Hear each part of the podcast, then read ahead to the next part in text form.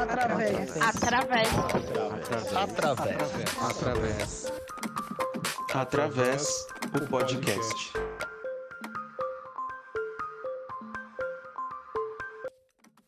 Olá pessoal, tudo bem? Estamos aqui no nosso sétimo episódio do podcast Através, né? Um sétimo episódio que na verdade vai continuar um pouco a conversa que a gente teve no nosso sexto episódio.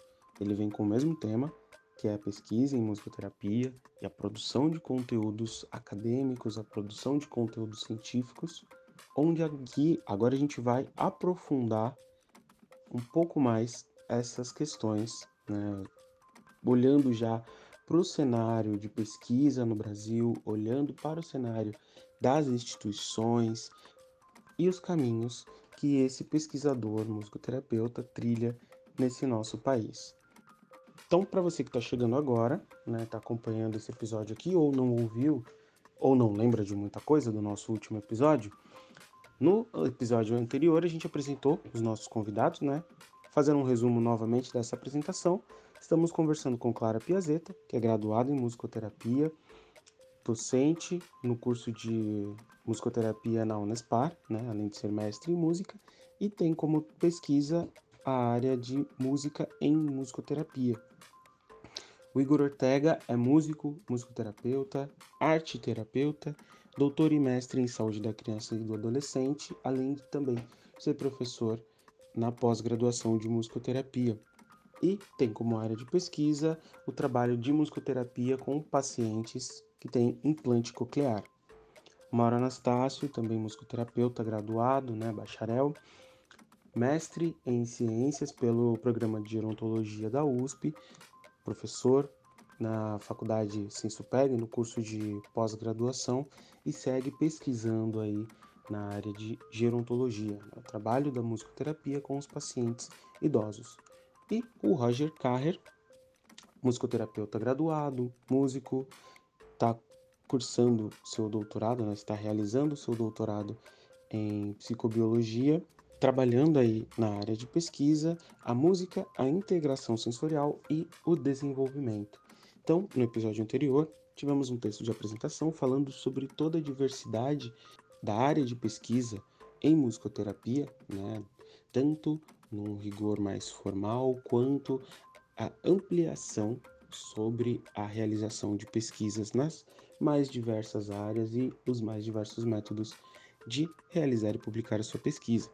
Então, a gente segue a nossa conversa com uma pergunta do meu parceiro Gildásio Januário. Mas antes de passar para a próxima pergunta, eu acho que não dá para a gente continuar falando de pesquisa sem conectar também com o atual momento que a gente está vivendo, né? Eu acho que nunca se falou tanto em pesquisa como neste ano do, daquilo que a gente tem vivido, né? Acho que o grande público, as pessoas também têm escutado falar bastante de pesquisa no sentido de e aí quando vai sair a vacina, né, no meio de toda essa insegurança que a gente vive. Não quero levar o nosso debate aqui para a questão política, mas acho que é importante a gente falar disso, porque a, a pesquisa ela passa pela política pública, né? E se não tem política pública, dificilmente a gente também consegue investir mais em pesquisa. E essa introdução que eu estou fazendo é para dizer, para perguntar para vocês, né? Pelo que eu estava anotando, vocês quatro, os quatro são de universidades públicas, né? Pesquisadores aí do Sul, coincidentemente Igor e Clara, Mauro e Roger aqui. Os sulistas, Clara. No, no Sudeste, né? Então, de faculdades públicas, né? E aí eu gostaria de fazer, na verdade, engatar duas perguntas aí para vocês. É, quais os maiores desafios né, da, da, pesquisa científica hoje no Brasil? Qual que é o maior desafio fazer pesquisa hoje no Brasil né, para vocês? E uma segunda que não está no nosso roteiro, e aí não, não, vou deixar vocês em saia justa não, mas eu acho que é mais também para trocar um pouco dos perrengues que vocês também encontram ou, encontrar, ou têm encontrado no processo de fazer pesquisa Acho que o Roger até chegou a comentar uma vez, estava uma conversa e o Roger falando sobre a questão da estatística e que daí tinha um programa e o cara viajou e tinha que entregar, enfim. Vocês também conte um pouco desse outro lado também, que a gente depois só vê a Gil, pesquisa pronta, né? Ô Gil, você está falando você... do, do, programador do meu do programa que eu utilizei na pesquisa para onde o programa, o software que a gente desenvolveu para minha pesquisa, Isso. Mas como eu não sou programador, assim que a, a, e o programador é uma coisa que você pede para ele uma alteração no teu programa hoje, ele fala tudo bem, te entrego dia 10 do mês que vem, porque tudo demora em informática. Só que eu precisava de um último ajuste para um banco de dados quando eu te contei isso, porque o meu professor, o meu estatístico, meu amigo, colega, professor, ele me pediu para que o programa para que ele soltasse um banco de dados diferente, porque eu teria uma medida mais legal e tal para poder complementar minhas medidas. Só que quando terminou a eleição de 18, o resultado que a gente teve, o meu programador que tem um filho com deficiência, com autismo, e ele sempre teve muita dificuldade pro, com o filho dele para encontrar justamente tratamento é, público, né? E isso é muito importante que você colocou. A gente vem da, da nas universidades públicas e eu tenho o maior orgulho disso, é, maior orgulho porque embora a gente esteja sofrendo tanto ataque, mas a gente resiste porque resistir é preciso e é, e é bom e é maravilhoso e nos motiva essa resistência. O cara me ligou e falou: Vou embora do Brasil, bicho, não vou ficar aqui. E em dois meses ele foi embora. A eleição terminou em outubro, em dezembro ele estava na Espanha, fugiu do Brasil e falou: Não fico mais aí. E eu perdi meu banco de dados e o cara sumiu. e eu tive que me virar de outras maneiras e tal, mas mas foi um período em que aí você fala, pois é, mas o dinheiro, a grana da Fapesp, como é que eu justifico no projeto? Eu vou ter que fazer a prestação de contas desse dinheiro. Eu já falei aqui, né? Grandes dificuldades acontecem quando você tem, é, principalmente, verba patrocinada por uma agência de fomento, né? E, então são são vários percalços que a gente enfrenta fazendo pesquisa engatando ainda já que você começou falando sobre os perrengues, só complementa então essa pergunta no sentido dos, dos desafios, né, que é fazer ah, pesquisa hoje no Brasil, por favor. Então, é, eu acho que um dos grandes desafios, pelo menos é, eu acho que em universidade privada, eu não sei, mas eu tenho alguns colegas que são professores, pesquisadores de universidade privada, é, não sei, mas não se faz praticamente pesquisa, pesquisa mesmo com, com, com amostras representativas de população e tal. As pesquisas são mais direcionadas ao que eles precisam na universidade. A gente que faz pesquisa em universidade pública, pensando na reprodutibilidade dessa pesquisa para poder chegar num resultado mais para a população, uh, as, eu até, da minha história, é, eu posso até dizer que eu fui, eu fui assim, eu fui agraciado com uma, com uma verba da, da FAPESP com, no nosso projeto de pesquisa. Então, posso dizer que até eu consegui transpor algumas dificuldades, porque eu também estou num programa, que o programa de psicobiologia começa por aí. O programa em que você está tem uma nota na CAPES.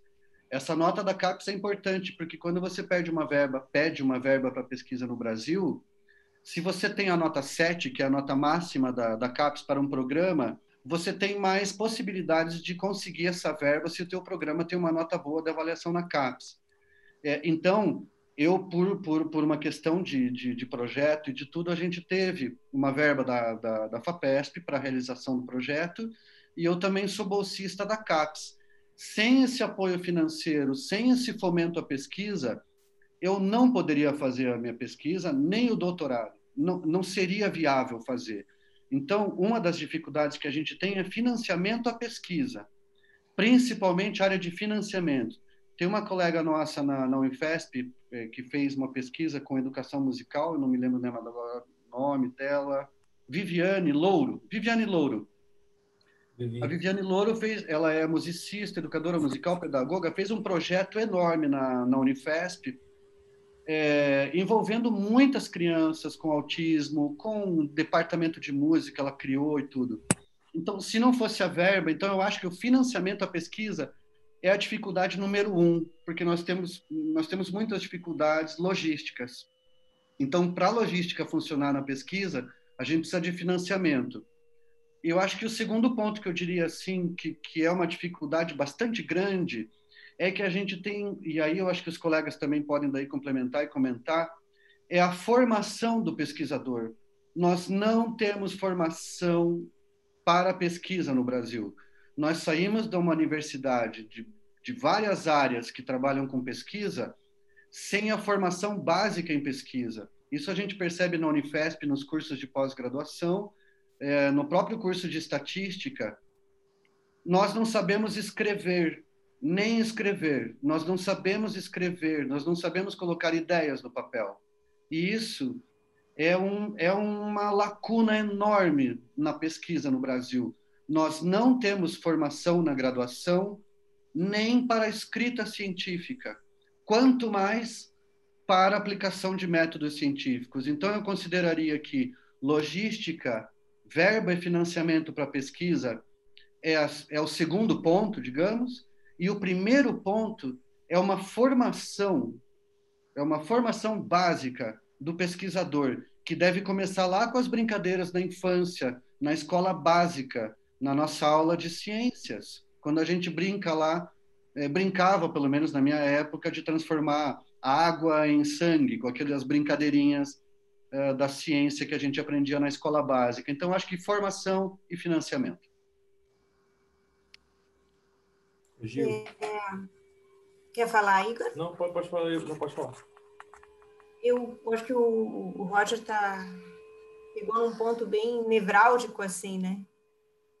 E eu me dei de presente, uma época da minha vida, passar um mês no Canadá, no mês mais frio do ano, eu odeio frio, mas como era um presente de aniversário, eu falei, eu acho que você está querendo ensinar alguma coisa para você mesmo. E aí eu pude visitar o laboratório da PRETS, visitei também a, a. Maravilha. E, e a moça que estava fazendo a, a, o roteiro, né, guiado comigo, que eu agendei e tal, ela e tinha alguns pesquisadores lá do, do Brahms, lá, né, estudantes lá, e cada um tinha o seu próprio setting, né, seu próprio espaço com computador, qualquer recurso, software, técnica, qualquer coisa para realizar uma pesquisa já estava ali. Eles só precisavam fazer a pesquisa. E no Brasil, a gente fica tentando resolver problemas para tentar fazer uma pesquisa. E, então, é fato, é, tem algumas precariedades estruturais mesmo, né, para você fazer, ter um espaço, para você desenvolver até uma, uma linha de raciocínio, né, de, de pensamento para buscar a sua, na sua busca, né, de, de investigação, assim. E o Brasil, a gente perde bastante tempo construindo muitas ferramentas, né, que poderiam já estar mais acessíveis na, na maneira de, de tecnologias, principalmente, né. É, e outro detalhe nessa questão de financiamento, ou na questão de que envolve também a formação do pesquisador, aqui na universidade a gente é, não digo convidado, porque eles chegam a ser meio terroristas com o professor, que você participe da iniciação científica. Ok, vamos para a iniciação científica. É, eu tive bolsistas da iniciação científica por muito tempo, dois bolsistas e tal, até que a universidade começou a pensar como o CNPq pensa. Nossa universidade é muito nova enquanto universidade, ela nasceu enquanto universidade em 2013, então ela é realmente muito nova. E essa, esses diálogos né, com essas empresas de fomento é recente também. Então, à medida que eles foram conversando mais com o CNPq e foram pensando como o CNPq pensa, é, a musicoterapia não pode nem não, não chega nem perto da palavrinhas de musicoterapia, não soa lá. O que soa é artes. CNPq tem artes, tem música? E dentro da divisão de recursos, pesquisa e tecnologia. Oi? Música? Tocar? Recreação? Ah, vão se divertir? Ah! Na divisão dos recursos dentro da universidade, quando a gente coloca que a pesquisa é na área da saúde e faz um projeto que envolve dados mensuráveis, que envolve pesquisa quantitativa, você tem um pouco mais de é, condições de concorrer a alguma verba. se eu sempre mantive a área de investigação em musicoterapia nas artes. Nunca, nunca, nunca fui para a saúde como área de investigação. Eu sempre mantive artes, musicoterapia, e aí sim vou. Trabalho com os autistas, vamos trabalhar com, a, com o idoso, vamos trabalhar com as pessoas que precisam de assistência. Mas é a investigação é sempre em torno da, do foco, que é a experiência com a música. Então, eu sempre mantive na, a, nas artes. E me cortaram de todas as possibilidades de bolsa. E aí, o aluno, né, se ele não é contemplado com a bolsa, ele também ele desiste de fazer como voluntário, porque ele precisa, são 400 reais, mas para quem não tem nada, 400 reais é muita coisa às vezes.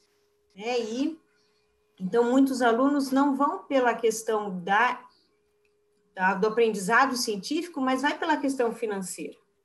Então, a gente fica bastante é, frágil, fica à mercê mesmo, né, por uma área que, pelas políticas, é mais valorizada, o, investimento vai para a tecnologia, vai para a saúde, né, então a gente fica um pouco mais fragilizado nesse lugar assim.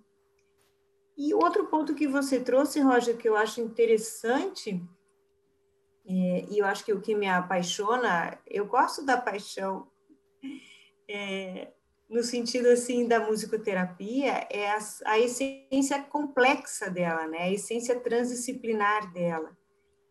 Então, toda desordem é ótima, muito bem-vinda, porque ela nos permite ter o, o, que eles chamam de terceiro incluído. Né? A matemática tem o terceiro excluído, né? e a, a teoria da complexidade traz esse terceiro incluído, que é justamente nessa complementariedade né? Os opostos, eles se somam, na verdade, né? Eles precisam um do outro, né? Precisa a noite, precisa do dia, o hemisfério esquerdo precisa do hemisfério direito, né? O corpo, se a gente pensa no, no cartesianismo, né? O corpo precisa da cabeça, do pensamento e vice-versa, as coisas não estão separadas. E aí surge a ideia, pode-se surgir uma nova forma de entender o que está acontecendo, um novo, um novo deslumbrar de uma realidade, de um fenômeno que você está ali buscando compreender, e é um terceiro incluído, que eles dizem. Não, não se trabalha com o, o ou, se trabalha com o e. Né? Então, são a questão, a, as formas de colocar os acontecimentos de uma maneira é, acolhedora, assim, são os opostos e e, né? não é ou. Isso é muito interessante, assim. Um outro ponto, assim, pensando na pesquisa no Brasil, a musicoterapia, vou ficar nesse lugar, não vou, obviamente, falar de nenhuma outra área, porque não tem nem como falar. E eu e Claudinha, quando nós começamos a fazer essa, esse levantamento né, de que pesquisa é feita no Brasil pelo musicoterapeuta, nós temos uma publicação em 2010, onde nós temos oito musicoterapeutas que concluíram o doutorado. É, e a palavra musicoterapia é apresentada no título da tese, ou nas palavras-chave, ou no resumo. É, em 2010, eram oito musicoterapeutas. E a fragilidade da escrita científica é o que mais nos pega também, para buscar compreender que conhecimento é esse da musicoterapia que está sendo realizado. Porque nós não lemos oito teses, nós, nós lemos os resumos das teses. Nós lemos os resumos que estão publicados hoje na plataforma Sucupira, lá na, no banco de tese e dissertações da CAPES. O nosso eh, banco de dados é o CNPq, é o currículo Lattes, e são os, é o banco de teses da CAPES. Então, a gente lê os resumos. E alguns são muito frágeis no sentido de não ter organização, é, clareza em relação ao objeto do estudo, em relação ao, à metodologia, em relação aos resultados, em relação ao, à base teórica, né, de, o background da, da investigação. Tem alguns resumos muito frágeis. Quando nós chegamos agora em 2020, nós temos 10 anos, Nós contamos hoje pelo CNPq, eu fiz a busca agora à tarde, né? 1.277 currículos no CNPq, onde a palavra musicoterapia pode estar envolvida. Não são 1.277 musicoterapeutas, não. São currículos, onde a música, a palavra pode estar sendo apresentada de alguma forma.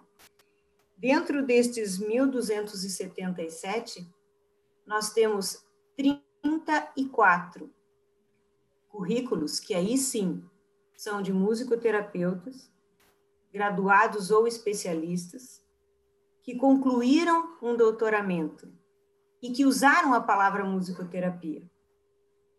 Dentre estes 1.277 currículos, nós temos é, 82 musicoterapeutas que são doutores em musicoterapia. E desses 82, 34 usaram a palavra musicoterapia. Claro que a gente é, teve um crescimento muito grande, de 8 para 34. Isso é um ganho bastante significativo. Também a gente conta com os musicoterapeutas atualizando os currículos Lattes, o que a gente também esbarra no que não acontece. Então, a Cláudia sabe de, de pessoas que concluíram os mestrados ali pela UFG, não o doutorado, mas o mestrado, né? E que não estão com currículos atualizados. Então, a gente não pode contabilizá-los nesse sentido. Né? É, e quando a gente vai ficar, quando a gente busca é, pensar nesse, nessa fragilidade, né, do que, que é, que área de conhecimento está sendo construída, então, na musicoterapia, que conhecimento está sendo construído na área da musicoterapia, nós buscamos uma hipótese. Se nós cruzarmos os dados da área de conhecimento do programa com a área de é, prática, de atuação da pesquisa, ou com a população atendida, ou com objeto de estudo da pesquisa, né? Se nós cruzarmos esses dados, programa com área de atuação do musicoterapeuta, nós teremos uma forma de entender um pouco mais que conhecimento está sendo construído na musicoterapia? É, é uma ideia. Então, o que a gente tem hoje é que a área da saúde mental é a área onde se tem mais atuação em musicoterapia, dentro desses, entre esses 34 pesquisadores. E a área das artes é a área que tem mais formação, mais musicoterapeutas é, sendo é, formados em seus doutoramentos, porque são os programas em música que tem na Unirio, né, os programas é, basicamente da, da Unirio, que tem acolhido mais os musicoterapeutas para fazer os programas de psicologia também têm acolhido os musicoterapeutas, estudando a saúde mental também. E, e como não temos área né, de investigação, um programa né, estricto senso em musicoterapia, talvez isso nos ajudasse, talvez. Agora, a é, ajudar o, a formar o pesquisador começa nessa iniciação científica, se ele está numa universidade, né? Se pensando na graduação em musicoterapia. Eu acho que sim, uma política que venha desde o jardim de infância, desde a ideia do que é que é curiosidade, a curiosidade da criança sendo ali instigada depois na no ensino médio, né? Eu acompanhei, obviamente, meu filho, né? Na formação dele, e ele fez aqui um colégio particular e eles tinham sim uma proposta de investigação em todas as disciplinas, os alunos eram convidados a pensar, a estar nesse pensamento assim, né? Mais de investigação, de curiosidade, de responder. Quando chega na universidade, o que, que ele vai fazer? Iniciação científica. É o mais próximo que ele pode chegar da pesquisa. Mas ele não é obrigado a fazer. Ele vai fazer um TCC, Sim, aí ele é obrigado a fazer um trabalho de conclusão de curso, que vai envolver uma investigação. Mas é durante dois anos que ele vai fazer isso, ou um ano até, o último ano da, da formação dele, que ele vai escrever o TCC dele. E aí é muito pouco tempo para você desenvolver uma linguagem científica, um pensamento investigativo, um, uma aproximação com essa área. Né? E nós não temos uma continuidade na formação do musicoterapeuta enquanto especialização em musicoterapia. Temos uma que está agora para musicoterapeutas, que é da eh, experiências receptivas em musicoterapia. E eu acredito que esteja funcionando, não tenho certeza nessa minha resposta, mas eu acho que ela está funcionando, essa, essa pós-graduação para musicoterapeutas. Uma só. E daí o mestrado e doutorado que os, os colegas têm que é, se adequar aos programas pela política financeira, porque o programa tem que ter qualificação no CAPES. Eu já fui recusada em pós-graduação, em doutoramento. Perguntar só uma, não, uma coisa né, que, que me veio à cabeça quando você fala, é, o, o que que né, como a gente já tem alguns programas de formação de graduação em algumas universidades públicas como Goiânia, tal, há muito tempo, né, nem vou falar de Minas, que é até recente, né, mas né, qual a dificuldade de se criar um programa estricto senso numa universidade que já está há mais de 10 anos com musicoterapia como graduação? Eu, não, eu sempre tenho essa questão também que eu não, eu não entendo por que, que porque quem que impede a musicoterapia de ter um estricto senso, né? Sempre fico a com essa pulga. Sim, a princípio, eu, uma, um dos fatores é que nós não temos, nós temos um doutor em musicoterapia no Brasil, que é o Brandalize, o André, e ele não está vinculado a uma universidade, né? especificamente, né? Ele participa, né, de, de formações, mas ele não está, não é vinculado a uma universidade. Então, a princípio, precisa-se de uma, uma massa crítica, que eles chamam, que é na área. Então, nós teríamos que ter mais musicoterapeutas doutores em musicoterapia. Só no exterior para ser doutor em musicoterapia? Então, é, já inviabiliza? É. Existem outras formas, né, desde que a produção do pesquisador em qualquer área ela seja integralmente na musicoterapia. Então existe é, essa outra forma também, porque daí ele é reconhecido como um musicoterapeuta pesquisador da área específica, mesmo sem ter um doutorado em musicoterapia. Ele, é, esse é o, o, o dificultador da história, assim, né? É porque eu pensei nisso também agora dentro da gerontologia, que eu acho que é uma área que eu fui aprendendo que conversa muito com essas questões também, né? É por ser teve muita discussão, por exemplo, em relação a criar uma graduação em gerontologia e ou a especialização, né? E hoje nós temos uma graduação em gerontologia aqui em São Paulo. E aí, a partir dessa graduação, se montaram também os, é, os programas stricto senso, né, em gerontologia. E aí, é, eu fiquei pensando sobre isso porque, primeiro, é, os professores mesmo, eles não têm essa formação, né, assim, eles vêm de diversas áreas médicas, assim, ou da psicologia, tem professor da antropologia, mas é a questão envelhecimento, né, porque é, apesar deles não terem aí um uma, uma formação, nem todos, né, teriam uma formação específica em gerontologia nesse aspecto, mas todos acabam trabalhando com envelhecimento de alguma forma, né? Eu não sei, mas me veio isso à, à mente também, que é uma área interdisciplinar também, né? Boa. É, querem continuar nesse assunto, desses desafios, inclusive, o Mauro, então, que já puxou a palavra, o Igor, estou vendo que está levantando a mão. Se o Mauro quiser, posso dos ah, é. Mauro.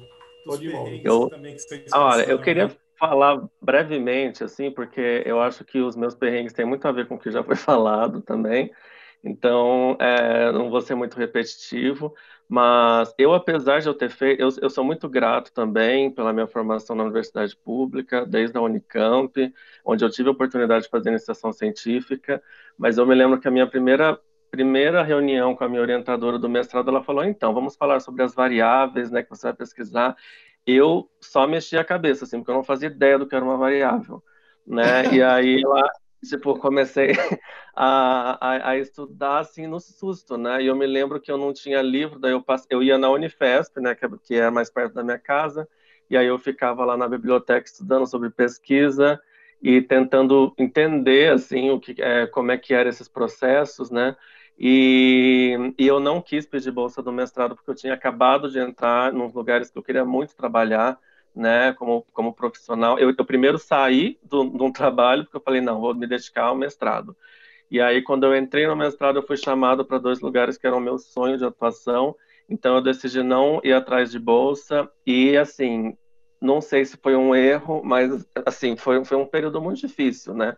Porque daí eu fazia os atendimentos domiciliares desses, é, desses participantes. E, e aí, falando já de atendimento domiciliar, né? Aquela coisa todo tudo que vai entrando. Tinha dia que eu chegava e falava assim, ah, eu pensei de chamar minha vizinha também. Então, é todas essas questões assim que, em pesquisa, querendo ou não, a gente precisa trabalhar dentro de uma, uma metodologia, né? Então, assim, minha vontade seria, traz a vizinha, solta o cachorro, né?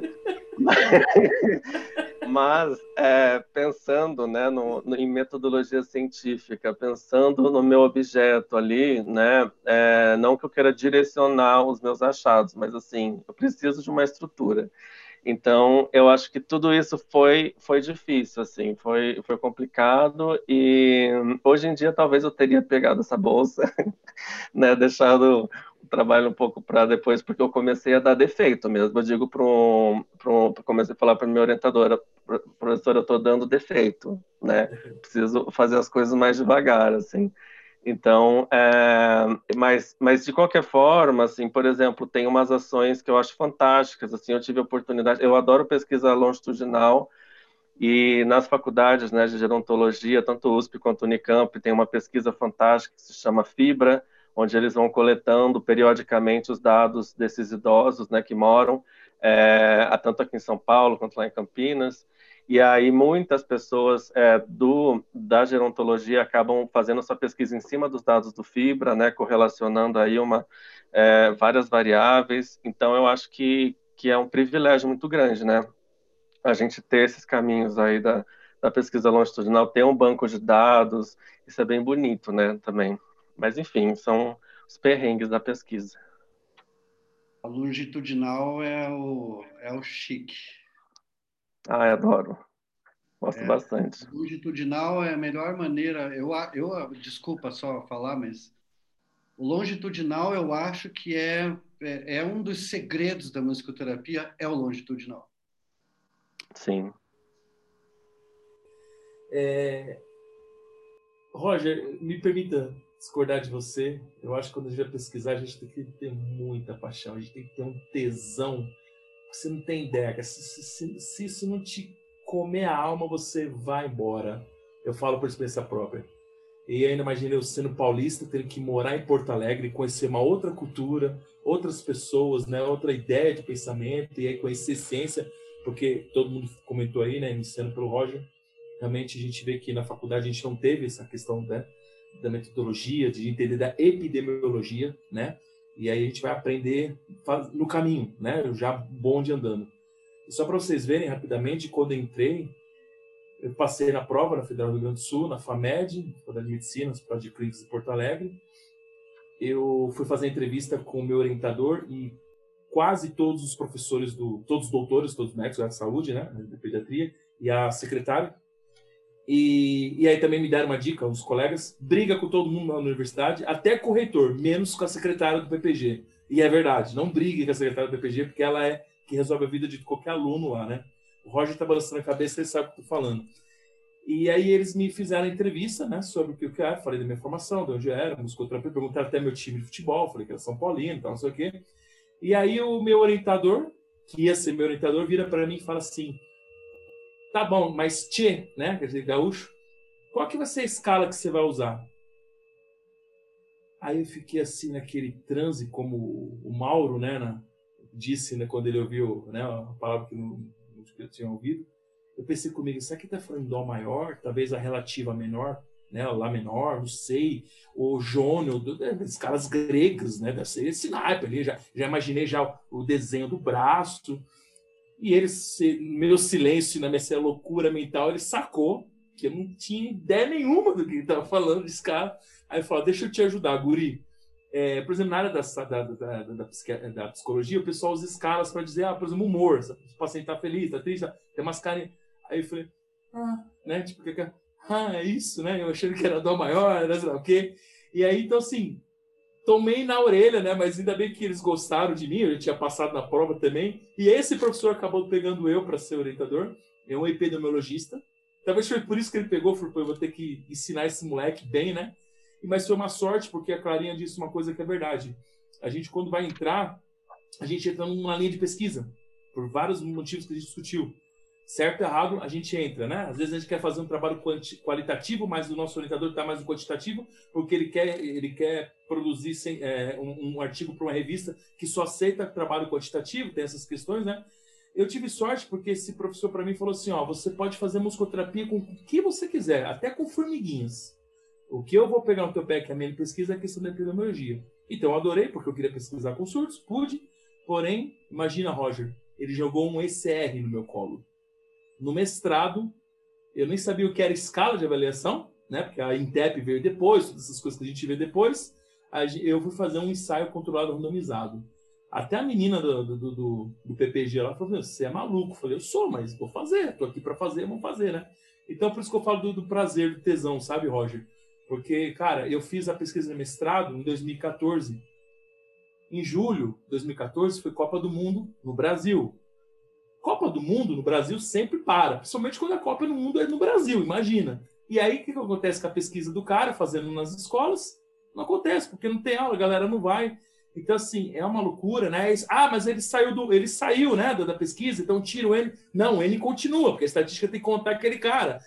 Né? Aquela coisa que você fala, mas você não entende, mas o cara não tá, mas ele tava. Ele, então você vai ter que contar, ele vai baixar. É uma coisa louca que você discute com os caras. É, na, na, pesquisa, o que eles me falaram assim, o, o, pesquisador tá puxando, tá, tá com uma charrete, daí você, a tua paixão é um monte de cavalos que está puxando a pesquisa. Sim, não, concordo, concordo, concordo soltar, contigo. Se você soltar toda a tua paixão nos campos, eles vão sumir.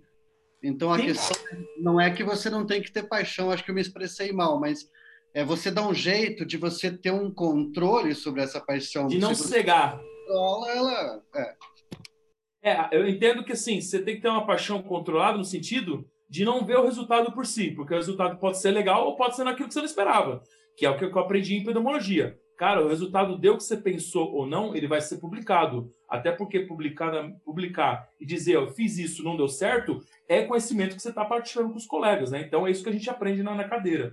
Mas é, é isso mesmo, é, é, é, não ter essa paixão no sentido de ficar cego, mas é a paixão de, de desejo de fazer, porque, cara, por mais que recebe a bolsa da CAPES, da CNPq, por mais que você faça tudo, cara, que você toque no barzinho no Porto Alegre, na Cidade Baixa, com uma banda de rock para tirar um dinheirinho no final de semana, sabe, dinheiro falta, um monte de coisa, então você tem que ter o lance do, do, do, da, da, alegria disso.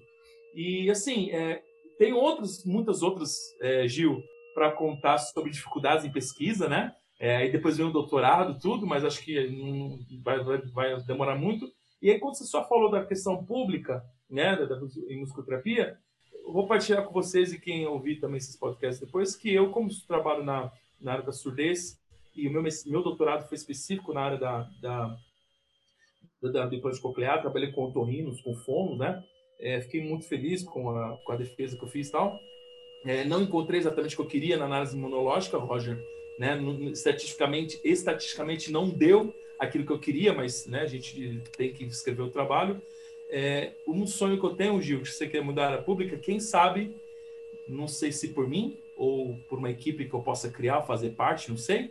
É, talvez eu estou pensando muito, mas fazer parte de uma equipe que possa, no Brasil, a musicoterapia ser uma das é, terapias oficiais de quem faz o implante coclear. Que hoje a gente tem a fono, por exemplo, isso é um sonho particular que eu tenho, então a gente tem que trabalhar, tem que pesquisar, tem que escrever, tem que usar a escala maior, menor, a escala em TEP, a escala em, do, do Bruxa, a escala que vier, do, do Roger, do Renato, né, do Gatino, é, para poder, quem sabe um dia, falando de políticas públicas, ter a musicoterapia em vários âmbitos, né? Mas principalmente também de uma pessoa que faz implante coclear e pode também usufruir da musicoterapia, porque a gente sabe que é a reabilitação auditiva primeiro, para depois ter a reabilitação da fala, e a gente está cansado e careca de saber que a musicoterapia ajuda demais nessa questão, e não porque não está inserida nesse âmbito também. Então, falando de política pública, é um, é um sonho. Quem sabe um dia eu consiga. Ou, ou faça parte, ou pelo menos veja alguém fazer isso.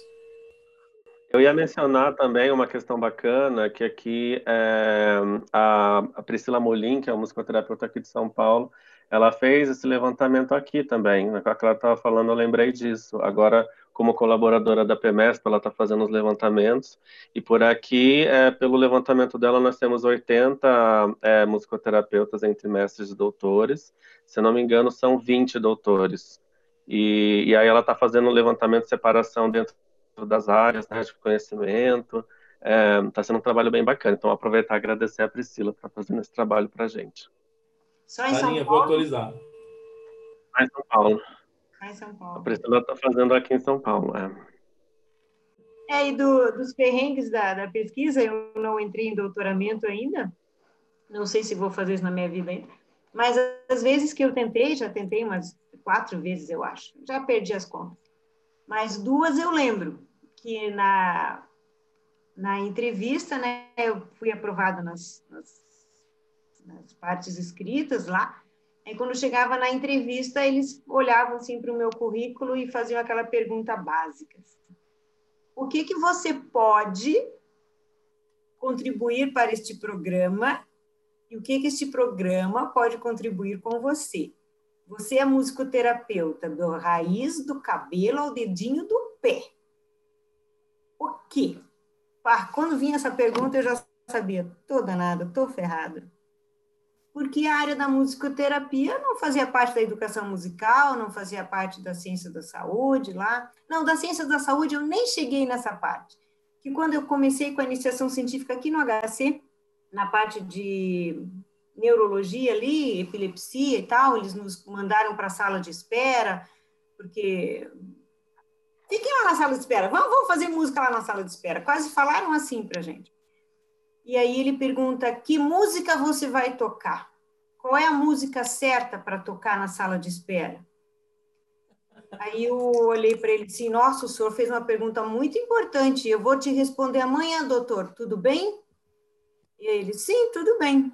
Aí fui eu atrás de uma forma de dizer que música eu vou tocar, né? Porque eu não sabia que música eu ia tocar, não tinha como saber que música eu vou tocar na sala de espera. E aí nós fomos, encontrei, encontrei um, uma, um trabalho do Stefan Koelsch, né, de processamento musical, aonde ele tem sete etapas que o processamento sonoro musical acontece no, né, no dentro do, do processamento neurológico. E aí eu peguei sete etapas e falei, é isso aqui que eu vou dizer para o cara. Eu vou dizer que nós vamos fazer a estimulação da fonte sonora, eu vou dizer que a gente vai ter etapas. Então, das sete etapas, eu peguei quatro, né, as quatro primeiras etapas ali do Coelch, e falei, olha aqui, nós vamos fazer desta forma, nosso procedimento será esse, nós vamos o, estimular primeiro a fonte sonora, depois a, a, a associação, né, depois a, o reconhecimento, né, depois a associação, até chegarmos na significação. Né? Coloquei quatro etapas e ali, na significação, nós vamos ouvir é, deles é, o que a lembrança na associação suscitou de canções ou de músicas e tal.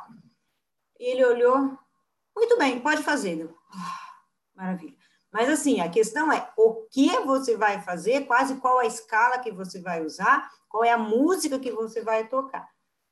É, e, e, é impactante isso mesmo para nós, porque é uma, um rigor metodológico, e aí acho que não era tanto rigor ali ainda, mas era uma metodologia, né? O rigor também, ele nos colocou assim, como é que você vai randomizar os grupos? Eu, randomizar os grupos? Sabe aquela coisa assim, randomizar os grupos. É, sim, nós vamos fazer uma seleção. uma seleção é, às cegas. Eu falei, vamos fazer uma seleção às cegas com cores. É, a cor vermelha vai para a sala de musicoterapia, a cor verde vai ficar na sala de espera. Vamos fazer assim. E ele, Ok, pode ser assim. Mas era aquela coisa assim, tudo no.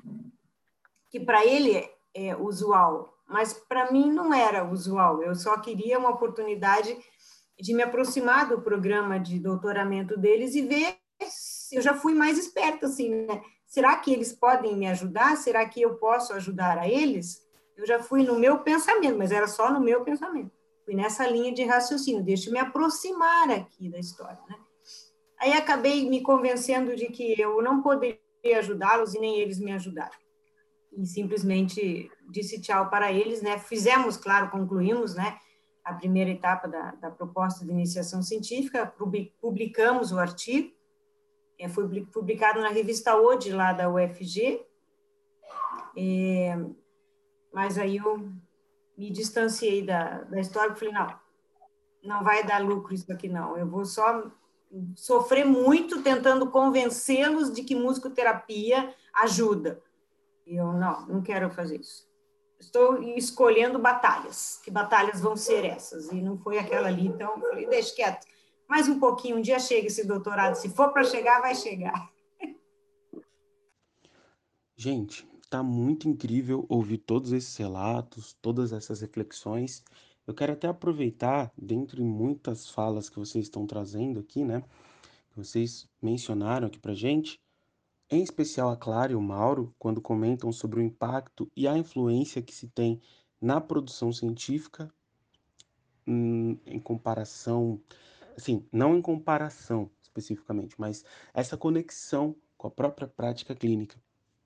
O Roger também fala bem e bastante disso, dessa conversa, desse lugar de igualdade em que o pesquisador não é mais e nem menos do que o clínico e vice-versa. Então, quero perguntar para vocês, tendo em vista todo esse crescimento que tem, a Clara trouxe uns números para gente sobre o crescimento de pesquisadores, de musicoterapeutas que vão em busca do mestrado, em busca de um doutorado. Queria que vocês comentassem um pouco sobre como vocês enxergam esse impacto de mais musicoterapeutas indo para esse lugar de pesquisa com rigor científico, como que se dá essa conversa entre a pesquisa e a prática clínica. E aproveitar já emendar uma segunda pergunta também. Que dicas que vocês dariam para quem está querendo iniciar o seu mestrado, o seu doutorado agora? Se vocês têm alguma dica, alguma orientação para essas pessoas. Daniel, posso falar um negócio rapidinho? É, você falou assim, ah, porque o pesquisador não é mais que o clínico, né? É, eu acho que existe alguém mais, sim, se, for, se, se, tiver que comparar. Sem dúvida, o clínico é mais que o pesquisador, na minha opinião, né? Eu penso nisso porque, graças a Deus, eu trabalho nas duas áreas, né? Sou, sou clínico, mas também sou pesquisador. O Roger também está na pesquisa e disse que está louco de saudade da clínica, né? E então eu vou roubar, no bom sentido, né? As palavras da minha querida amiga, amada Marta Negreiros, em janeiro. Num congresso, ela disse assim: a clínica é soberana e eu, como pesquisador, assino completamente, totalmente embaixo, né? Porque, igual o Roger disse, a gente tem medo do laboratório, a gente se caga, a gente toma na orelha, a gente, assim, é, é, é parece que tudo para desistir daquilo, né? A gente tem que aprender coisas que a gente nunca imaginou, ler, e aí ler não entender, e ter que ler de novo, perguntar para o colega. Mas tudo isso que a gente faz é para clínica. É, é para alguém poder olhar aquilo, como que eu vou trabalhar com esse público, com essa técnica, com essa abordagem, com esse método, com esse modelo que seja, para poder trabalhar com, a, com, o público que a gente está ali estudando, né? Que a gente está tá no nosso N ali. Então, eu acho que se existe alguém mais em que um outro, eu acho que o clínico é mais que o, que, que o coisa, porque ele sempre vai estar tá meio que, ó, legal, tá na pesquisa, vamos, então vamos ver se agora realmente vai usar para acontecer isso na clínica com o meu público, paciente e tal.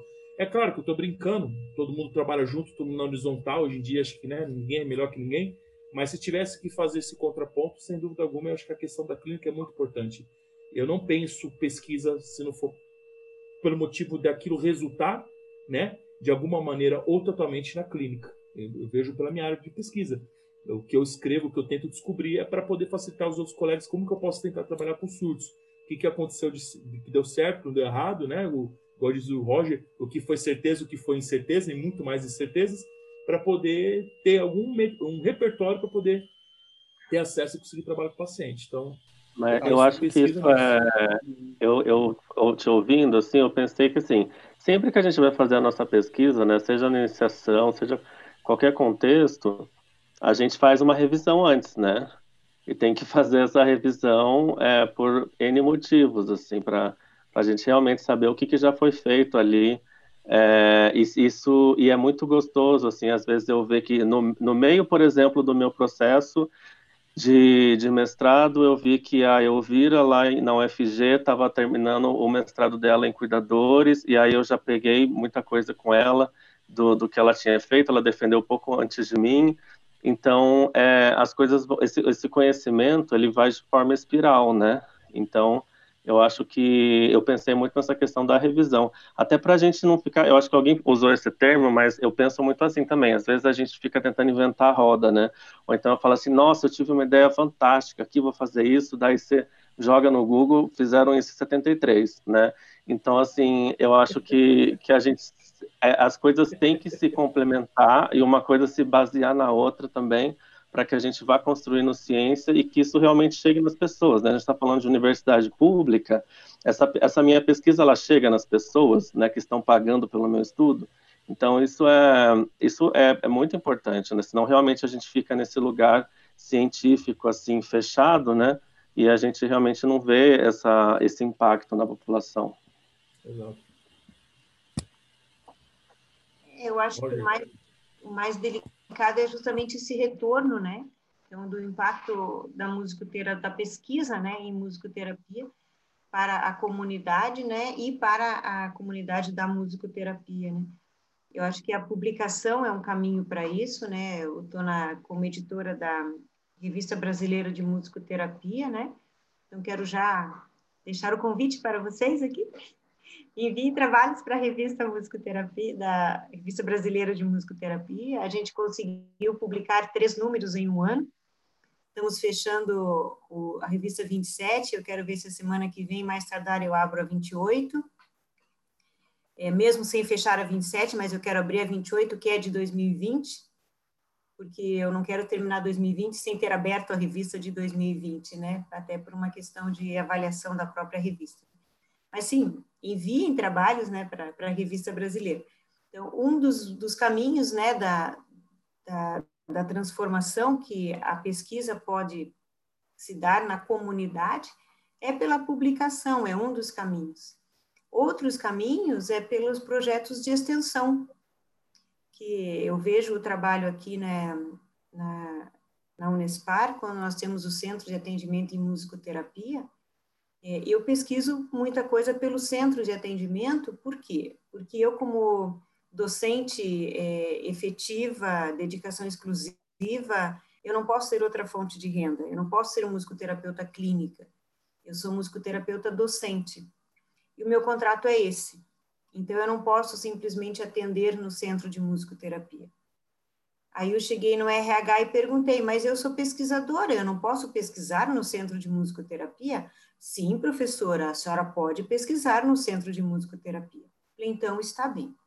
Então, eu sou a pesquisadora chefe, eu tenho a pesquisa no Centro de Musicoterapia com alunos, mas eu sou a musicoterapeuta que atua lá dentro, né, junto com os alunos, né?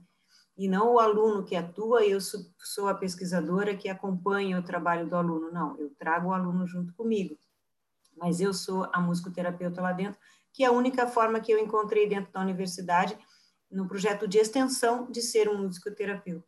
E eu vejo também o trabalho aqui da Rosemiriam Cunha, com a proposta da, dos encontros abertos, a proposta da musicoterapia é, social comunitária, que ela chega como extensão na comunidade, é, e acho que é um caminho muito sério e muito forte, né, de, de sociabilização da, da pesquisa, por assim dizer, né? E de construção de desenhos metodológicos também, sem que a gente perca o objeto do estudo, porque o desenho metodológico é o mais delicado, né, na pesquisa para garantir que você vá preservar a essência do seu objeto de estudo, né? Você não vai é, fazer uma pesquisa pelo rigor científico e quando você chegar no final você mais ah ok, cheguei a esse resultado, mas não foi convincente para mim, não me convenci do resultado. Não porque eu esperava outra coisa, mas porque foi tão cientificista ou tão rigoroso que eu acabei me, me separando da minha essência, que talvez né, eu não pensei muito no desenho metodológico. Eu poderia ter construído outro desenho metodológico. Né? Eu acho que isso é uma área da extensão também nos ajuda a refletir né, que desenho metodológico pode ser interessante para uma investigação em musicoterapia. As pessoas que, os musicoterapeutas, né, estão saindo da universidade, né, recém-formados, que busquem essa continuidade no mundo acadêmico, né. Eu gostaria muito de dizer que poderíamos ter um mestrado profissional em musicoterapia, é o meu sonho de consumo. Mestrado profissional em musicoterapia, porque nós poderíamos é, preservar um pouco mais essa riqueza das práticas é, e as inovações que os colegas vão construindo diante das suas realidades e desafios né, do, do mercado de trabalho. Né, porque quem está no mercado de trabalho é que tem essa é, prontidão, assim, digamos, né, de resolver problemas, assim, em relação a prática da musicoterapia também. Mas não temos mestrado profissional ainda. Um sonho de consumo que gostaria que tivéssemos. Mas que essas inquietações no fazer é, profissional, na área de atuação que escolheu ou que foi possível de se trabalhar, porque às vezes o mercado de trabalho nos apresenta possibilidades, que as inquietações sejam cultivadas como é, sementes para você ir para um programa de mestrado, para você ir para um programa de doutoramento, ou mesmo para uma especialização, mas é, que não se distancie dessa inquietação que o fazer profissional lhe, lhe permite, né, lhe suscita coisas assim, inquietantes assim, né, que da prática possa ser alimentada essa investigação, esse desejo, né, de investigar o seu próprio trabalho em musicoterapia. Pois é, não, é, eu só fico me perguntando por que, que a gente ainda não conseguiu, mas isso aí é uma questão realmente que talvez os céus respondam. É, por que, que depois de tantos anos de graduação em musicoterapia, eu acho que isso é uma pergunta que tem que ser feita para quem está coordenando cursos de musicoterapia Ô, 20 Roger, anos. Ô, Roger, aceita a incerteza, Roger. Entendeu? Eu vou, ficar, eu vou ficar me perguntando quem que deveria responder essa inquietação da Clara, porque eu não estou coordenando o curso há 20 anos, eu não sei responder essas perguntas do porquê e quais os caminhos para a gente ter um mestrado profissional, para depois encaminhar um mestrado acadêmico. É, são perguntas de quem está na, na lida né, da formação em musicoterapia nas universidades há mais de 20 anos. E eu sempre me perguntei isso desde 2007, assim, quando é que será que vai ter um mestrado profissional em musicoterapia? Mas, mas eu não tenho a resposta. O que eu posso acrescentar é que eu eu estou tentando fazer um caminho dentro da Unifesp, onde uma das, como a Clara fala, o sonho de consumo é o mestrado profissional. Eu estou num passo anterior, que o meu primeiro sonho de consumo eu consegui realizar, que foi a, uma jornada científica dentro da Unifesp, com a temática musicoterapia e pesquisa em musicoterapia e, e esse seminário, esse, esse, esse encontro científico foi um sonho que eu consegui realizar como projeto de extensão, né, Clara? E foi muito importante. Então, acho que esse primeiro passo foi no ano retrasado. E o meu sonho de consumo na Unifesp, que é o que os orientadores e o pessoal do departamento fala, é continue caminhando com seriedade, com, é, com afinco, com rigor científico, né? não, não deixe a música de lado, mas crie pontes entre a musicoterapia e a psicobiologia. É, é nessas pontes que a gente vai conversar lá com os coordenadores de departamento com a CAPES, fazendo projeto de extensão, como a Clara falou. E a partir daí, o próximo passo seria um curso breve de extensão, depois do curso breve, um, uma pós-graduação. E, sabe, é um caminho que essa inquietação que a Clara fala, eu, eu tenho ela há muitos anos, só que eu já sou veterano na musicoterapia, mas de idade sou, né? Então, eu, eu fico assim com essa pergunta, essa inquietação eu jogaria se fosse um congresso, eu jogaria para os coordenadores de cursos de musicoterapia em Goiânia, em Minas, onde for, e perguntar: olha, vocês estão fazendo passo a passo para a gente chegar nesse mestrado?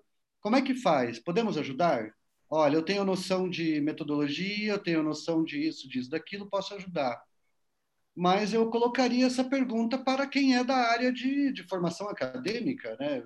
Eu ainda sou doutorando, não sou nem doutor, não tenho nem título ainda para ir lá reivindicar alguma coisa. Eu, para fazer o, a jornada científica de musicoterapia na Unifesp, eu tive por trás de mim a, uma das biólogas que, que é clarinetista na Unifesp, que é a doutora Gabriela, e ela não é minha orientadora, mas ela orienta a Michele, não sei se vocês conhecem a Michele Mello, que é musicoterapeuta e fez mestrado agora com Parkinson na, na Unifesp. Eu apresentei a Michele para uma pessoa que não é minha orientadora, mas adora música, porque eu tive que ir para outra orientadora por questões internas de departamento e de processo de projetos, e do meu objetivo também, porque era uma coisa que não batia com o objetivo dela. Aí apresentei a Michelle para ela, elas se acertaram para fazer o projeto de mestrado da Michelle com Parkinson. Michelle terminou o mestrado agora. A gente participou juntos desse projeto de extensão que foi, na verdade, assinado. É, eu assinei como pós-graduando responsável pelo evento, mas eu tive a orientadora da Michelle, a minha orientadora também assinou como pesquisadora responsável. Aí eu fui lá fazer os trâmites burocráticos. Então, é, pelo que eu vejo, tem um passo a passo que ele é, ele é lento, né? Claro, é bem lento, mas ele não é impossível. Então, eu acho que vamos ter que passar a bola depois para quem vem e tal, para quem vem fazendo a pós-graduação. Eu não sei para onde eu vou depois do, do, doutorado, mas ou se vou continuar na Unifesp, se vou conseguir um projeto de extensão, que é o meu sonho, seria um projeto de extensão, um curso de musicoterapia, seminários para introduzir a musicoterapia na psicobiologia lá é, eles me dão essa abertura, porém tem toda essa coisa que também o Mauro falou, tem uma burocracia acadêmica de agência de fomento, linha de pesquisa, é uma coisa que a Clara falou lá da medicina também. Você tem que ter alguns protocolos que você vai seguindo. E, e aí é o que o Igor falou, né? Aí tem que ter a paixão para você poder motivar você a continuar fazendo esse caminho. Mas é um passo a passo que eu tô lá desde 2012, são oito anos. Acho que preciso mais uns oito ainda. Pretendo estar tá vivo e, e aí a gente vai caminhando, entendeu? E, e vai passando a bola. E uma das coisas que daí eu acho que é bom pontuar na musicoterapia, que acontece em outras áreas, que é muito comum, os formadores não passam a bola para quem vem. As pessoas não formam as pessoas. Aí a pessoa faz mestrado e some. Aí a pessoa faz doutorado e some. Aí, então, a linha de pesquisa, quando a gente fala em linha de pesquisa, uma das questões que meu projeto foi recusado pela primeira vez na FAPESP é porque a minha a linha de pesquisa da psicobiologia não tinha musicoterapia na linha de pesquisa. E a minha orientadora foi a primeira a introduzir a palavra musicoterapia. Aí eu vim pesquisando em música, sensório motor. Aí a FAPESP falou assim: olha, o problema de vocês é que a quem está acima de você na linha do, do, departamento de pesquisa nunca publicou um artigo sobre música. Então você não tem uma linha que, que a FAPESP diga, olha, o doutor, o pesquisador pós-doc, a doutora Sabine é maravilhosa em cognição e memória, mas ela nunca publicou nada de música. É, como é que a gente vai apostar nesse projeto se nem a tua orientadora, que é pesquisadora há 30 anos, tem experiência nenhuma? Ela pegou você de curiosa? Qual, qual que é o link das coisas? Então, esse link, quando a Maria Gabriela, Maria Gabriela chama a orientadora da Michelle, e ela é minha, minha amiga já desde que eu estou na Unifesp, porque ela também é da época do departamento do Dr. Orlando e Dr. Mauro Muscati. Então, ela é fundadora do departamento junto com o pessoal. E ela falou para mim, Roger, eu confio em você, o trabalho de vocês é legal, vai lá e traz o papel que eu assino, podem fazer o evento. Então, é uma questão de passo a passo de você conquistar, eh, né, provando para eles que você estuda, que você tem competência, que você quer estudar pesquisa. Enfim, é aquela coisa do profissional. Você demonstra profissionalismo, faz um passo a passo e tem um ganhozinho a cada dois anos, sei lá. Mas é um tijolinho, a gente vai pondo cada tijolinho. Então, eu fico sempre nessa dúvida, assim, sempre que eu vou, assim, agora faz muito tempo que eu não vou em congresso, mas às vezes as pessoas, é, é como a fala da Clara, olha, eu gostaria de fazer. Eu falo, poxa, você que está aí dentro há 10 anos, como é que a gente faz? Vamos fazer? E aí você tem que ter uma série de alunos que você forma para te ajudar a fazer. Porque não adianta você formar as pessoas e as pessoas sumirem.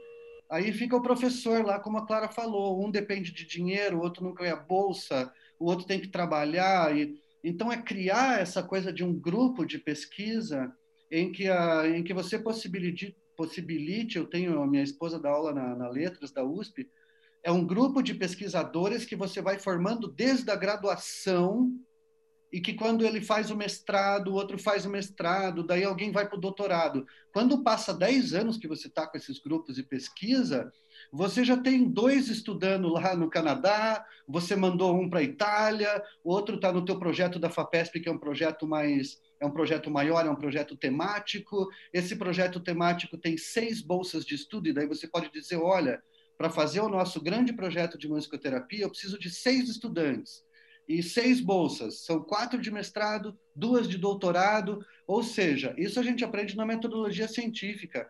É longo prazo. Quando eu entrar para ser docente de musicoterapia, caso um dia eu entre, eu tenho que chegar, ou pretendo chegar, ou tenho, segundo o meu professor, eu chego com um projeto para 10 anos e não um projeto para dois. E nesses 10 anos, eu tenho um projeto que está num PowerPoint montado, em que eu já tenho a pesquisa que vai ser para um aluno, pesquisa para outro aluno, pesquisa para esse. Os alunos já querem fazer essas pesquisas, então tem uma afinidade, tem uma sintonia com esses alunos que a gente forma. Então, é uma crítica que eu faço, de novo, à formação do musicoterapeuta. A gente não é formado para fazer trabalho em colaboração, embora todo mundo, né, assim, todo mundo não, mas eu imagino que se fala muito, ah, estamos aí junto, estamos junto, estamos junto. Quando você vê no estamos junto, Tocou a campainha e você tem que entregar um projeto, some todo mundo. Ninguém quer escrever. Porque colocar os pensamentos no papel é difícil e a, papel, e a FAPESP vai pedir para você o rigor. Só que você tem que enfrentar esse rigor científico com a paixão do Igor. Tem que enfrentar esse rigor. Ô, Roger, e é uma crítica. Coisa, uma coisa a culpa é importante. é nossa. A culpa não é da FAPESP, a culpa é nossa. Não é do CNPq. Eu acho que a culpa é nossa. Uma coisa interessante você está falando de tipo, colocar os tijolinhos, é muito importante deixar boas marcas, boas sementes onde a gente passa, principalmente no meio acadêmico, né? Por exemplo, é, certamente você conseguiu que ela assinasse esse evento porque você mostrou para ela, de uma maneira profissional, ética, né? Que você tinha condições de fazer esse evento e falou: beleza, é o seu trabalho, a galera é legal. Aconteceu isso comigo na, no Hospital de Clínicas em Porto Alegre. Eu fui fazer uma cadeira de otorrinolaringologia é, a, a, secretária do PPG falou assim: você é louco, você vai fazer essa disciplina? Esse professor, ele, ele assim, a galera teme ele, só faz a cadeira quem é obrigado. Eu falei assim: ah, mas eu não conheço ele, ele não me conhece. E outra coisa, eu preciso fazer né, é, é créditos e a cadeira é interessante para mim. Vou fazer sobre surdez com um plano de coclear. Pô, a cadeira de otorrino é o que eu preciso. Ela falou: tá bom, você tem certeza? Aí fui, ele não me aceitou, foi conversar comigo. E é muito louco. Primeiro só tinha eu de homem, né? Homem e de São Paulo. Só guria, só fono e otorrino. E ele de professor. Aí ele falou, tá, o que, que você vai fazer? Eu vou fazer isso aqui, tá, tá, tá, tá, tá, tá. Aí ele é aquele jeito do gaúcho, né? Ah, então tá. Então tá bom. Senta aí e vê o que vai dar. No final assino e tal. Me aceitou. E aí a aula foi em, em, em é, aula de, de, de, que os alunos da aula, né? De, de seminários. E ele deixou por último. E aí eu falei, tá bom, eu vou fazer um seminário, só que eu vou ter que fazer um projeto piloto. E eu não tenho onde atender. E aí ele falou assim: você pode atender na minha sala. Eu falei, misericórdia, né? Atender na sala do homem, que ele era o chefe, né? O professor-chefe do departamento e tal. E, cara, o pessoal zoava com a minha cara, chegava lá com, com violão, com pandeiro, com né, para poder ficava tocando minha galinha pitadinha, toda aquela coisa com a, com, com a criança com implante coclear. Só que eu fui filmando, fui montando, e aí a última aula foi apresentar o que, que eu fiz no projeto piloto. Então mostrei a primeira sessão, a segunda, compilei sobre a, baseado nas ideias da, da metodologia Deacon, tal, que a gente conseguiu CBO, o que, que eu fiz, improvisação, bibi, tal, tal. E, cara, no final ele falou assim, velho, é isso que um doutor tem que ser. Aí eu falei, o quê? Né? Ele falou assim, fazer com que o público seja se sinta sem conhecimento nenhum, porque eu não, do tudo que você falou não entendia nada. E a aula sua foi muito legal por isso. E aí ele falou assim, ó, no final, falou, ó, você está aberto para você e para qualquer um da musicoterapia que queira fazer pesquisa aqui, está aberto o setor para projetos de, de pesquisa. Então, assim, quando a gente vai fazer alguma coisa nesse nível, como o Roger está falando, como eu tive essa experiência, nós, e quem estiver ouvindo isso, tem que ter muita responsabilidade em todos os sentidos, éticos, profissionais, é, de inteligência social também, de saber se pôr, porque é engraçado que os colegas falaram assim, ah, agora entendi por que da galinha pintadinha. Ah, agora entendi porque o meu pintinho amarelinho que estava rolando na sessão. Porque eles viram o porquê que eu estava tentando trabalhar a estimulação da fala, da audição e tal. E aí ele, a gente tem que ter esse comprometimento, porque se eu chego lá e faço de qualquer jeito, ou desculpa a palavra, Gil e Daniel, faço cagada, né? Simplesmente, a musicoterapia não serve. É tudo um bando de, de balela, esses caras aí não.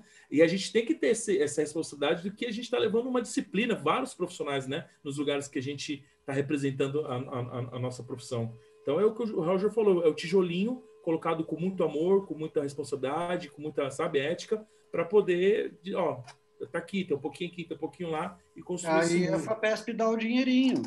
Exatamente, exatamente. É, eu acho que a gente tem uma coisa nevrálgica que você comentou, Roger, é, não é uma turma de musicoterapeutas é, que vão se tornar apenas doutores e passa o tempo, não. Eu acho que isso pode ser também, mas nós temos um empente, Encontro Nacional de Pesquisa em Musicoterapia.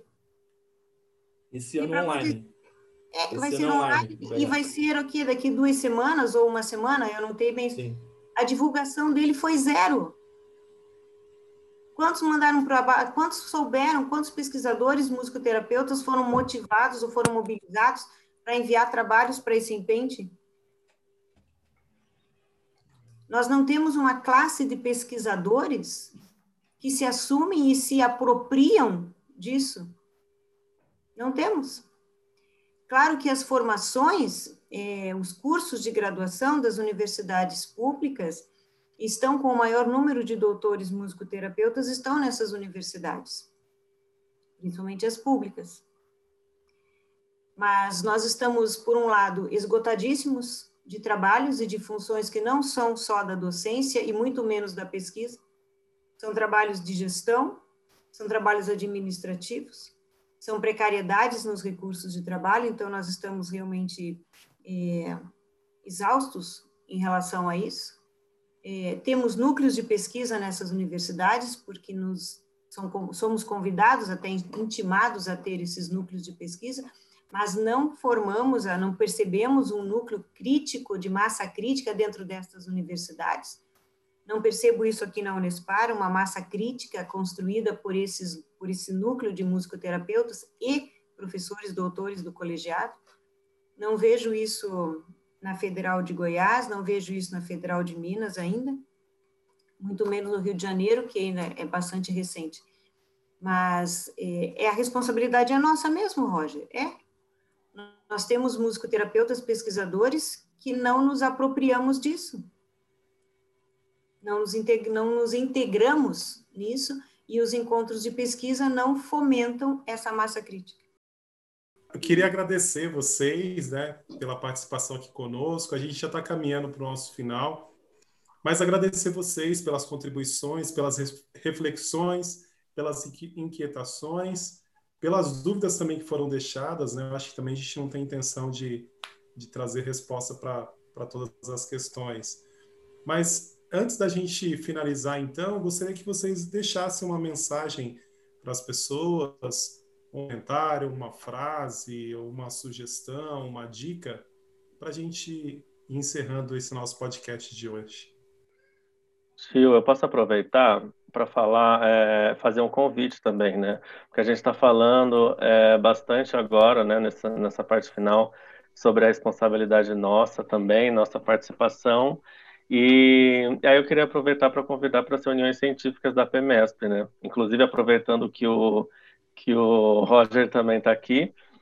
E nesse episódio e o Roger ele fez é, abriu caminhos aí para é claro que já tinha mas ele trouxe também um, um movimento muito bacana para as reuniões científicas. E nós retomamos recentemente. E das oportunidades que nós temos né, nessas questões aí remotas nós estamos fazendo as reuniões científicas é, através do YouTube. Então Dentro da, da lá nós já temos as duas reuniões primeiras, né? A última foi com a Lilian, e nós estamos realmente pensando nesse começo aí, dessa volta da reunião científica, nesses alunos e nessas pessoas que estão começando, né? Então, primeiro a Michelle falou sobre como é, ler um artigo científico, qual é a estrutura do artigo científico, e agora a Lilian, no, no episódio dela, falou o que, que é uma revisão né, e como construir uma revisão em musicoterapia, e teve também a presença de uma aluna nossa lá da Sensupeg de Guarulhos, falando sobre a revisão que ela fez e quais as dificuldades. Então, é, fazer um convite para as pessoas acompanharem, assistirem os episódios, estarem nas próximas reuniões, que a gente também divulga, e a nossa campanha também Musicoterapia Ciência, né, que nós estamos aí divulgando as pesquisas desde o TCC e tudo mais, dos é, musicoterapeutas do estado de São Paulo. Então, para quem quiser participar, envia para a gente, em, em, poucas palavras, o resumo escrito ou então um vídeo de até um minuto no apmespciência.gmail.com e aí a gente divulga, né, com, como uma forma de incentivar essas pesquisas é, no estado. Só queria dizer isso. E agradecer vocês, né, agradecer. É, eu aprendi bastante também, ouvindo aqui todo mundo. E, e é isso. Quero agradecer o convite, nunca tinha participado assim desse, desse desenho, né, de, de trabalho assim, né? E agradecer bastante o convite, né? Parabenizo vocês, eu acho que é um espaço importantíssimo que vocês estão abrindo, né? Conversar com os colegas foi ótimo, ouvi-los, né? Foi muito bom. É, algo assim que eu acho importante, né? Para mim é importante na, na pesquisa, é, que o que a gente busca, e essa frase não é minha, né? Essa frase é da uma das Bárbaras, meu Deus. Bárbara Wheeler, Bárbara Hesser, Bárbara Hesser, eu acho. Bárbara Streisand. Uau! eu acho que é a Bárbara Hesser. Eu sempre confundo as Bárbaras. É, mas o, os tesouros da musicoterapia estão nos nossos, está no próprio jardim da musicoterapia, né? E, quando a gente pensa em, em, ou se assusta com a investigação em musicoterapia, ou quem investigar em musicoterapia, ele está no nosso próprio jardim, ele está na nossa própria forma de fazer a musicoterapia, que é, de, é própria de cada um de nós, né? Não inventamos uma musicoterapia, não. Nós temos uma forma de fazer a musicoterapia a partir do que nos foi ensinado sobre musicoterapia, mas é a nossa forma de fazê-la. Então, é, conhecer sobre musicoterapia está nessa nosso jardim, nessa nossa forma de fazer musicoterapia. Né? Então, apostar na gente mesmo, eu acho que o musicoterapeuta pode apostar mais nele mesmo, né? Pode apostar mais, como o Igor trouxe a ideia da, da, de montar um trabalho específico para trabalhar com surdos, né? Essas buscas agora com a, a prótese, né? Contém a, a implante, implante, implante coclear tem implante coclear, né? Então essa esse, trilhar assim, né, e acreditar no próprio trabalho, né? Muito obrigada. Bom, posso falar? Pode ser minha vez, Gil? É, queria agradecer muito o Daniel, que entrou em contato comigo pelo WhatsApp, né, Daniel? É, sempre o Daniel me chama para algumas coisas aí.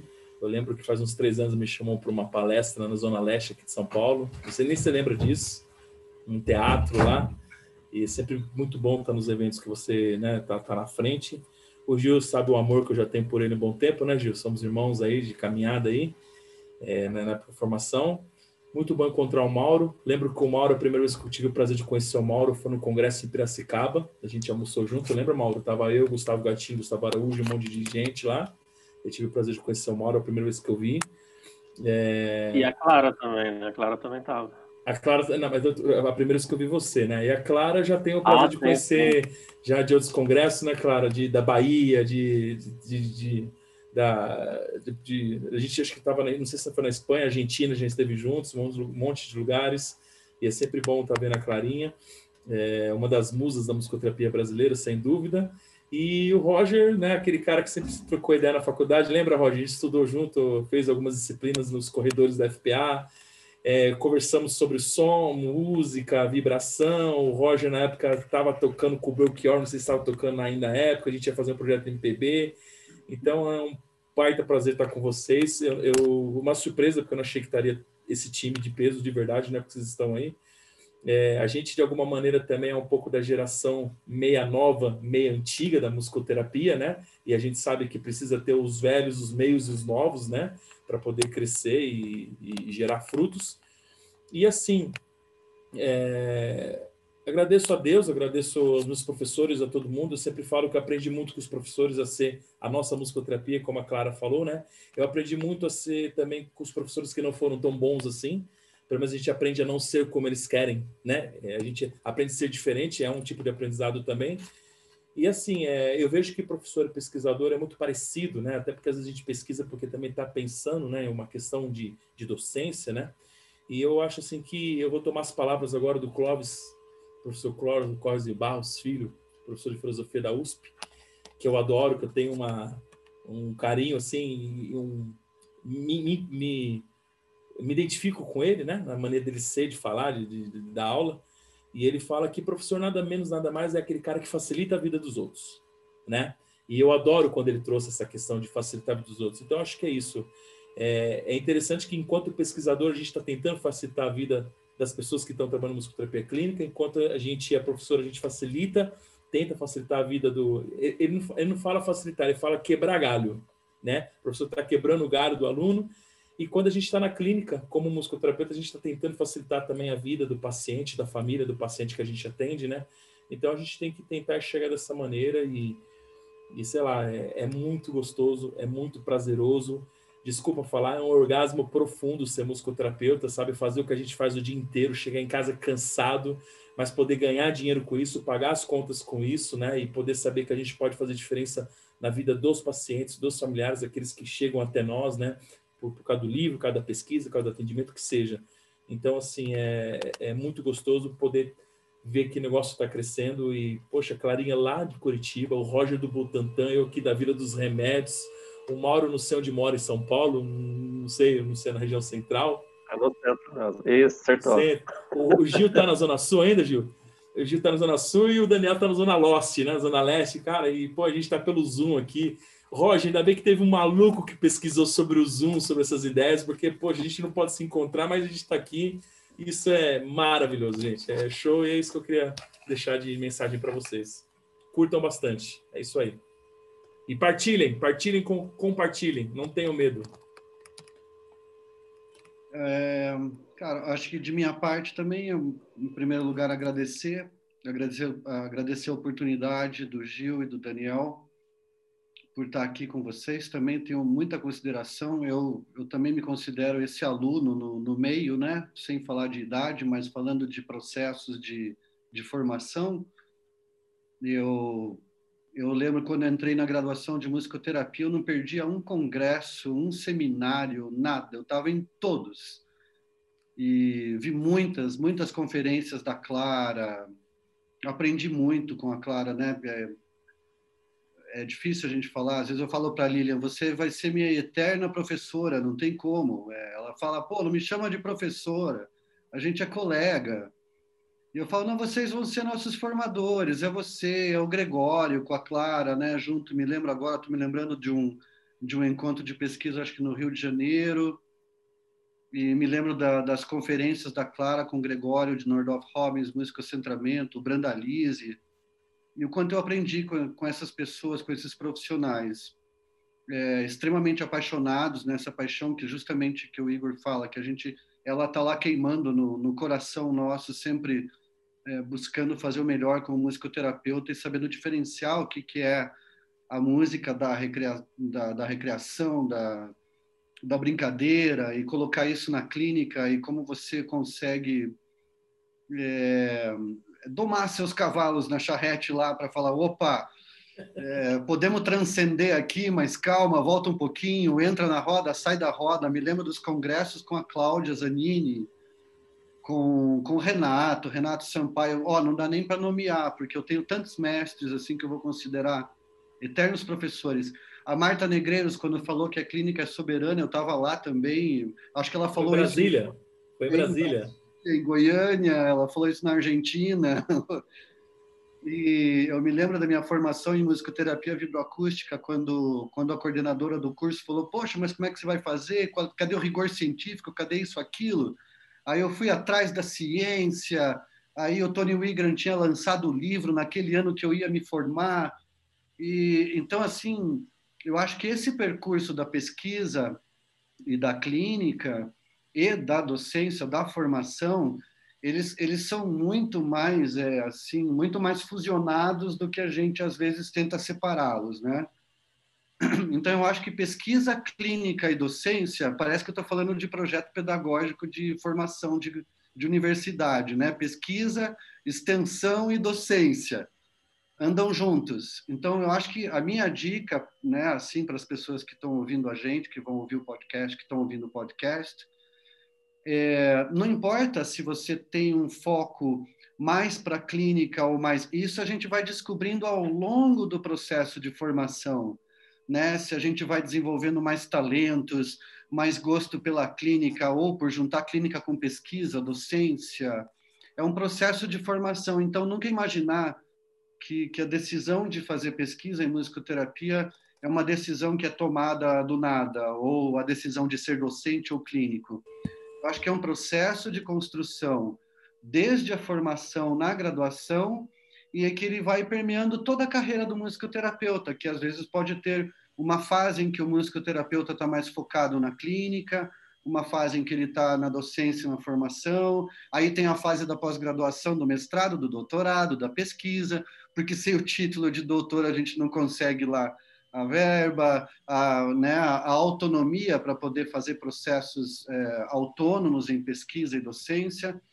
Mas eu acho que a, a, grande notícia boa é que o fato de a gente estar aqui reunido hoje nesse podcast, é, essa oportunidade, já é uma prova de que todo esse caminho está valendo a pena, porque porque se a gente está falando da Clara como professora, nossos colegas professores, eu agora, que também, ontem eu dei aula na, na pós-graduação da Santa Marcelina, aqui em São Paulo, e eu estava conversando com os alunos, as inquietações dos alunos que já têm uma formação prévia em outras áreas, mas estão sedentos por descobrir qual que é essa formação em musicoterapia.